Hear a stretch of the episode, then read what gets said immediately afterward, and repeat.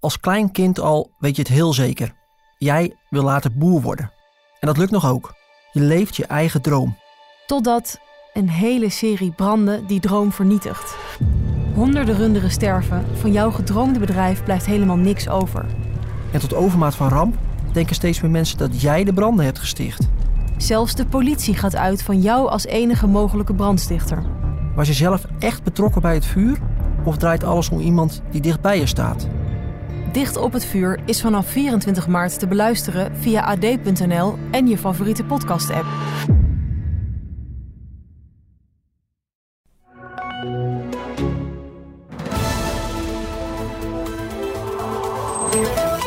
Midden in de coronatijd. Ouderen bestelen door je voor te doen als iemand van de GGD of thuiszorg. Het overkwam tien hoogbejaarde mensen. Een van de verdachten, een 34-jarige vrouw, stond vandaag voor de rechter. Ja, ze drukte op de bel of wachten ze in de hal of in de portiek op, liep mee de lift in en zei dan: Ik kom bij u langs om bij u het huis te ontsmetten. Er zat een doekje, spuitbus bij de. En die mensen dachten: Oké, dat is dan van de thuiszorg, dus kom maar binnen.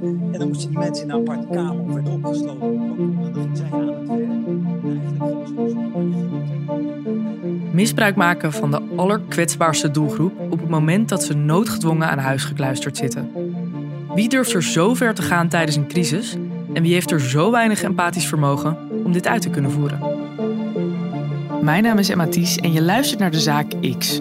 Een podcast van het AD in samenwerking met het Podcastkantoor, waarin we wekelijks een spraakmakende rechtszaak bespreken.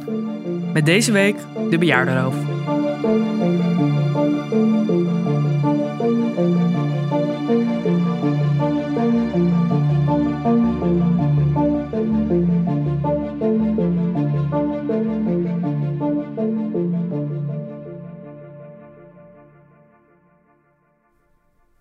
In de aflevering van deze week behandelen we een zaak die draait om een serie overvallen die gedurende twee jaar tijdens de coronapandemie plaatsvonden.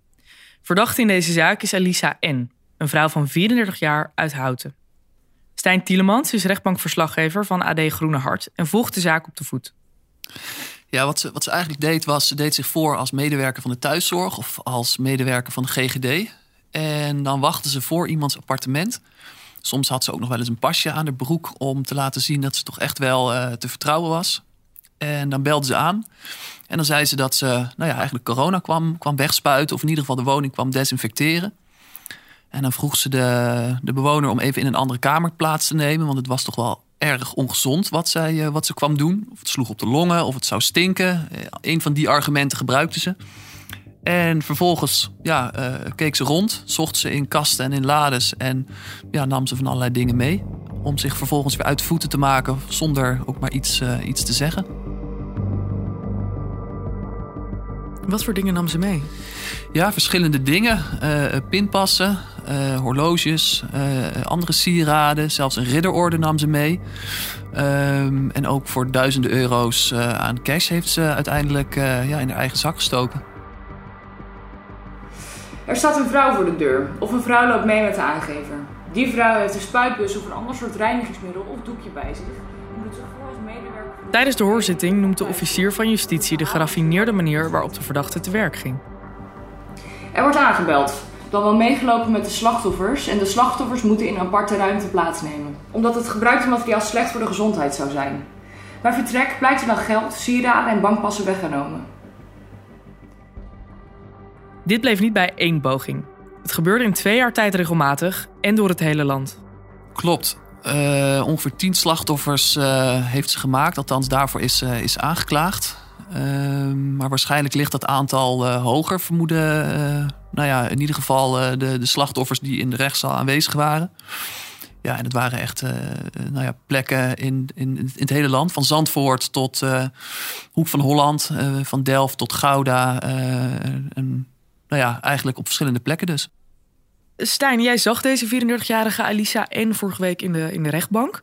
Um, als je op zo'n manier binnenkomt bij, bij oudere mensen en daar zo'n misbruik van, van maakt, wat voor mens ben je dan? Hoe kwam ze op jou over? Ja, het eerste wat dan wel in je opkomt is het woord berekenend. Ehm, dat was ook wel wat de rechter aan het begin aangaf. Die schetste de situatie door te zeggen van... je zit natuurlijk in een situatie waarin het hele land verkeert... eigenlijk in een soort toestand van, van angst of onwetendheid. Zeker deze mensen misschien? Zeker deze mensen, omdat ze toch behoorden tot de risicogroepen. En vervolgens ja, creëerde zij een situatie, volgens de officier... Uh, om daar dan dus juist gebruik van te maken. Uh, dat berekende dat berekenende dat uh, bleek ook wel uit het feit dat zij, uh, nou ja, eigenlijk ook wel uh, vrijwel direct het geld of de pinpassen gebruikte om, om te gaan shoppen in de PC Hoofdstraat bij haar favoriete kledingwinkels. Louis Vuitton kwam ze, kwam ze graag. bij de Gucci-winkel werd, ze, werd ze gezien. Met het geld van deze mensen? Met het geld van deze mensen. Ze kocht voor 500 euro bij de Issy Paris aan, aan, aan, aan spullen. Um, ja, en, en berekenend ook in die zin dat ze zich dus elke keer beriep op haar zwijgerecht. En dus ook geen inzicht gaf in, uh, nou ja, in, in haar um, motivatie. Ja, in de, in de reden waarom ze dit wellicht uh, gedaan heeft. En ze koos er ook niet voor om het te ontkennen. In de rechtszaal maakt Alisa N de indruk van een starre verdachte. Ze wil nergens antwoord op geven en klinkt geïrriteerd als de rechter toch door haar schild heen probeert te breken ook heel um, negatief, wat, wat bozig ook. Uh, wilde op geen enkele vraag antwoord geven. Ook al was dat misschien uh, wel beter geweest. Ook vragen als, um, maar bent u dit dan wel of niet? Daar wilde ze ook eigenlijk helemaal niks over zeggen. Um, ja, en verder, verder weten we dat ze een, een zoontje heeft van 2,5. dat in Italië bij een familielid van haar verbleef. Ze uh, heeft een uitkering in Nederland. Of althans, toen ze hier woonde, ontving ze een uitkering. Omdat ze zelf aangeeft dat ze allerlei uh, trauma's heeft, waardoor ze niet kan werken. Ja, we weten dat ze altijd op, uh, althans volgens justitie, op dievenpad ging. op witte Gucci-schoenen en met een Louis Vuitton-tas altijd over de schouder. Ja, en wat op zitting wel duidelijk was, of werd, is dat. Um, nou ja, uh, de officier probeerde wel wat bij haar los te maken, maar dat lukte eigenlijk niet. Ja, ook, ook wel wat frustratie richting de eigen advocaat, omdat ze niet begreep uh, waarom er twee eisen tegen haar geformuleerd werden. En uh, ze snauwde op een gegeven moment ook nog wel naar de parketpolitie van ik hoop wel dat mijn vervoer klaar staat. Dus het, het, ze zat duidelijk niet, niet lekker in de vel. Nee. En dat gaf ze ook wel aan. dat, ze, nou ja, dat de tijd in detentie haar heel zwaar viel. Dat het voelde alsof ze levend begraven uh, zat. Om haar aan te geven dat zij eigenlijk wel het, uh, het slachtoffer was in haar ogen. Je omschrijft haar niet als een heel sympathiek mens. Nee, ja, het is natuurlijk. Je, je kijkt alleen uh, van de achter. Je ziet er alleen van de achterkant. Maar ze koos er geregeld voor om inderdaad weg te kijken, om zich heen te kijken. Uh, en wat ik ook wel van, uh, van de tekenaar begreep, is dat ze inderdaad continu met gefronste wenkbrauwen zat, zat te luisteren. En verder ja, eigenlijk alleen aangaf dat ze, zoals zij dat noemde, op haar zwijgrecht zit. En uh, ja, meer wilde ze niet zeggen. In de rechtszaal wordt geprobeerd om iets los te krijgen bij Alisa N. Dit om een inschatting van haar beweegredenen te maken en om slachtoffers meer duidelijkheid te geven over wat hen is overkomen. Dat gaf de officier in het requisitor ook aan dat er een hele hoop vragen zijn waar geen antwoord op komt. In haar woorden uh, waren er gewoon dingen die schreeuwden om een antwoord. En ja, dat gaf zij niet. En dat is uiteraard haar uh, volste recht om, uh, om zich op het zwijgrecht te beroepen. Ja. Maar het kan wellicht wel cru zijn voor de mensen die ook in de zaal zaten en die zelf beroofd zijn of een familielid van hen is beroofd. Het waren in ieder geval tien slachtoffers die tussen de 79 en de 99 jaar oud waren. Um, en de officier vond het ook goed om haar dat nog even voor te houden dat ja, twee aangevers inmiddels zijn overleden. Om maar aan te geven van, uh, nou ja, wij weten dat bij justitie, maar misschien is het ook goed als u dat weet, uh, mevrouw, uh, mevrouw N. Um, ja, en de impact is, is groot. je zag dat, of tenminste je hoorde dat de rechter vertelde over nou, de gevoelens die dit bij hen losmaakte. Ze voelden zich angstig. Ze voelden zich eigenlijk ook wel misbruikt, omdat het in hun eigen woning is gebeurd. Um, een van de uh, slachtoffers was ook zelf aanwezig in de, in de zittingszaal. Zij kwam uit Zandvoort, een mevrouw in de negentig, die achter haar rollator de zaal binnenkwam. Ja, en die mevrouw die vertelde, of althans de rechter voor haar, um, nou ja, dat ze uh, ook het gevoel had dat haar emoties zijn gestolen. Niet alleen de sieraden, maar dus echt wel de, de herinneringen Wel zeker zo'n twee maanden heb ik slecht geslapen. Stond midden in de nacht op om te kijken of bepaalde spullen er nog waren. Vele nachten zijn voorbij gegaan dat ik uit bed stapte om naar iets te zoeken, om vervolgens weer naar bed te kunnen. Eén nacht, toen ik constateerde dat de gouden trouwring van mijn vader en ook die van mijn man waren gestolen, heb ik haar voor van alles en nog wat uitgemaakt. Enorme vloeken kwamen naar buiten. Ik wist niet dat ik over zoveel scheldwoorden beschikte. Nog steeds durf ik mijn deuren niet open te doen. Eerste man die gaf haar een ketting en nee, die is nu weg. Die komt ook niet meer terug. Ja, en dat maakt wel, uh, wel behoorlijk wat los. Ja, en ook dat maakte bij verdachten niet heel veel los. Althans, de officier probeerde dat wel door te vragen van... Uh, ja, wat vindt u hier nou van als u dit zo hoort? Ja, en toen bleef het eigenlijk ook alleen bij... ja, ik heb zelf ook een oma gehad. En uh, ja, mijn moeder is ook ooit eens beroofd. En nou ja, eigenlijk was ze zelf vooral het grote slachtoffer... omdat ze zelf naar eigen zeg heeft moeten meemaken... hoe haar moeder voor haar ogen is, is overreden. Uh, dat zou dan allerlei angstklachten bij haar hebben veroorzaakt, waardoor ze zelf niet meer kan werken en ook zelf uh, nou ja, een, een, hele hoop uh, sores heeft. Maar nou ja, dat, dat maakte eigenlijk vooral, dat was eigenlijk vooral wat ze wilde vertellen. Meer nog dan wat het met haar deed toen ze hoorde dat die slachtoffers dit moesten doormaken. Nadat Alicia N. twee jaar lang ongestoord haar gang heeft kunnen gaan, wordt ze herkend op beelden van beveiligingscamera's die uitgezonden worden via opsporing verzocht. Ja, er was een inbraak in Hoek van Holland waar ook uh, bruikbare camerabeelden zijn gemaakt. Dat is een van die tien slachtoffers? Ja, ja, dat bracht het balletje eigenlijk aan het rollen. Die beelden zijn gebruikt bij opsporing verzocht. Nou, dat heeft heel veel losgemaakt. Niet alleen uh, tips, maar ook eigenlijk heel veel woede.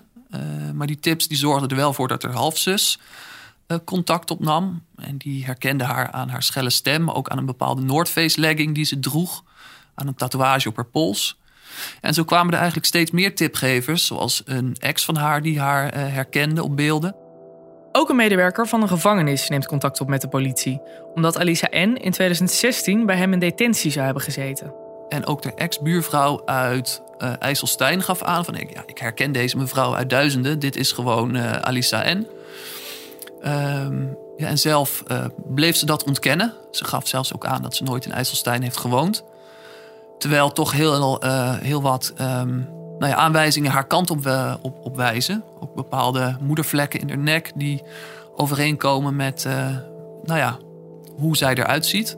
Dus haar halfzus, haar ex en haar ex-buurvrouw, onder andere, herkenden haar op ja, tv. Klopt. En die hebben dus ook contact opgenomen. Ja. ja. En de officier, of sorry, de advocaat van, van verdachte greep dat natuurlijk aan door te zeggen: ja, een ex, hoe betrouwbaar is dat dan? Die wil haar natuurlijk graag achter de tralies zien. En uh, ja, goed, dat, dat is zijn argument dan, uh, dan geweest. Um, maar opmerkelijk is het. Uiteindelijk is het de Italiaanse politie die haar aanhoudt. Bij haar aanhouding worden spullen in haar tas gevonden die te zien zijn op de camerabeelden, waaronder ook haar Noordface legging. Genoeg om haar een voorarrest te plaatsen. Het is zeker niet voor het eerst dat zij nu in de gevangenis uh, zit. In ieder geval al in 2016. Maar ook meerdere veroordelingen op haar naam in ieder geval in België is ze ooit eens veroordeeld voor nou ja, een, een soortgelijke delict. En in Duitsland heeft ze een veroordeling achter haar naam staan. Alleen die straffen zijn nooit ten uitvoer gelegd, althans niet in, in België. Uh, maar het is zeker niet voor het eerst en ze heeft zeker geen, geen schoon strafblad. Veroordelingen die serieus van aard zijn. Tijdens de zaak leest de rechter voor hoe ze in België tot twee jaar cel heeft gekregen voor een overval. In Duitsland heeft Alisa N. drie voorwaardelijke celstraffen uitstaan, uiteenlopend van 7 tot 16 maanden, voor onder andere inbraak en mishandeling. Of en hoe lang ze in Nederland de cel ingaat, is op dit moment nog onbekend. Kun je eens uitleggen hoe zit dat precies? Ja, dat is een beetje een, een technisch verhaal. De officier die um, kwam met twee eisen: of vijf jaar cel uh, of 18 maanden cel. Nogal verschillend. Dat, daar zit een fors verschil tussen. En dat heeft ermee te maken dat zij um, pas naar Nederland kon komen nadat er uh, een aanhoudingsbevel tegen haar is uitgevaardigd. Nou, op dat aanhoudingsbevel stonden niet alle verdenkingen waarvoor ze nu terecht stond. En als een verdenking niet op het uitleveringsbevel staat, dan mag zij ook niet daarvoor vervolgd worden. In beginsel gaf de rechter aan. Dus nu moet de officier eerst weer toestemming krijgen van de Italiaanse autoriteiten om ook al die andere verdenkingen uh, te mogen vervolgen. En pas als dat uh, al dan niet is uh, gelukt, wordt duidelijk of het de langste eis wordt of de kortste eis. En dat betekent dat nu de zaak dus voor onbepaalde tijd is aangehouden, zoals dat heet. En nou ja, dat inderdaad ook nog niet duidelijk is wanneer de, de uitspraak volgt. Dankjewel, Stijn. We wachten de uitspraak af.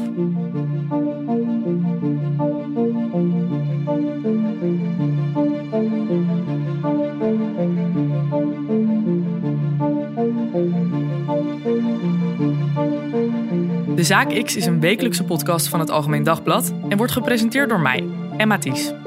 Aan deze podcast hebben meegewerkt David Achter de Molen van het podcastkantoor en Joost de Kleuver. Het nieuwsbulletin dat je aan het begin van deze aflevering hoorde, werd uitgezonden door RTV Rijnmond. Ben je benieuwd naar de uitspraak in deze zaak?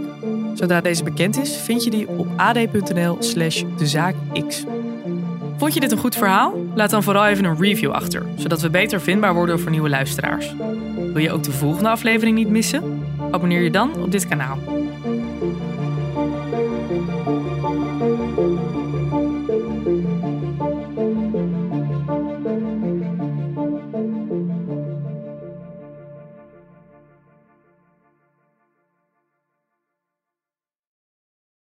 Hoi, ik ben Joost Twinkels, radio-dj bij Q Music.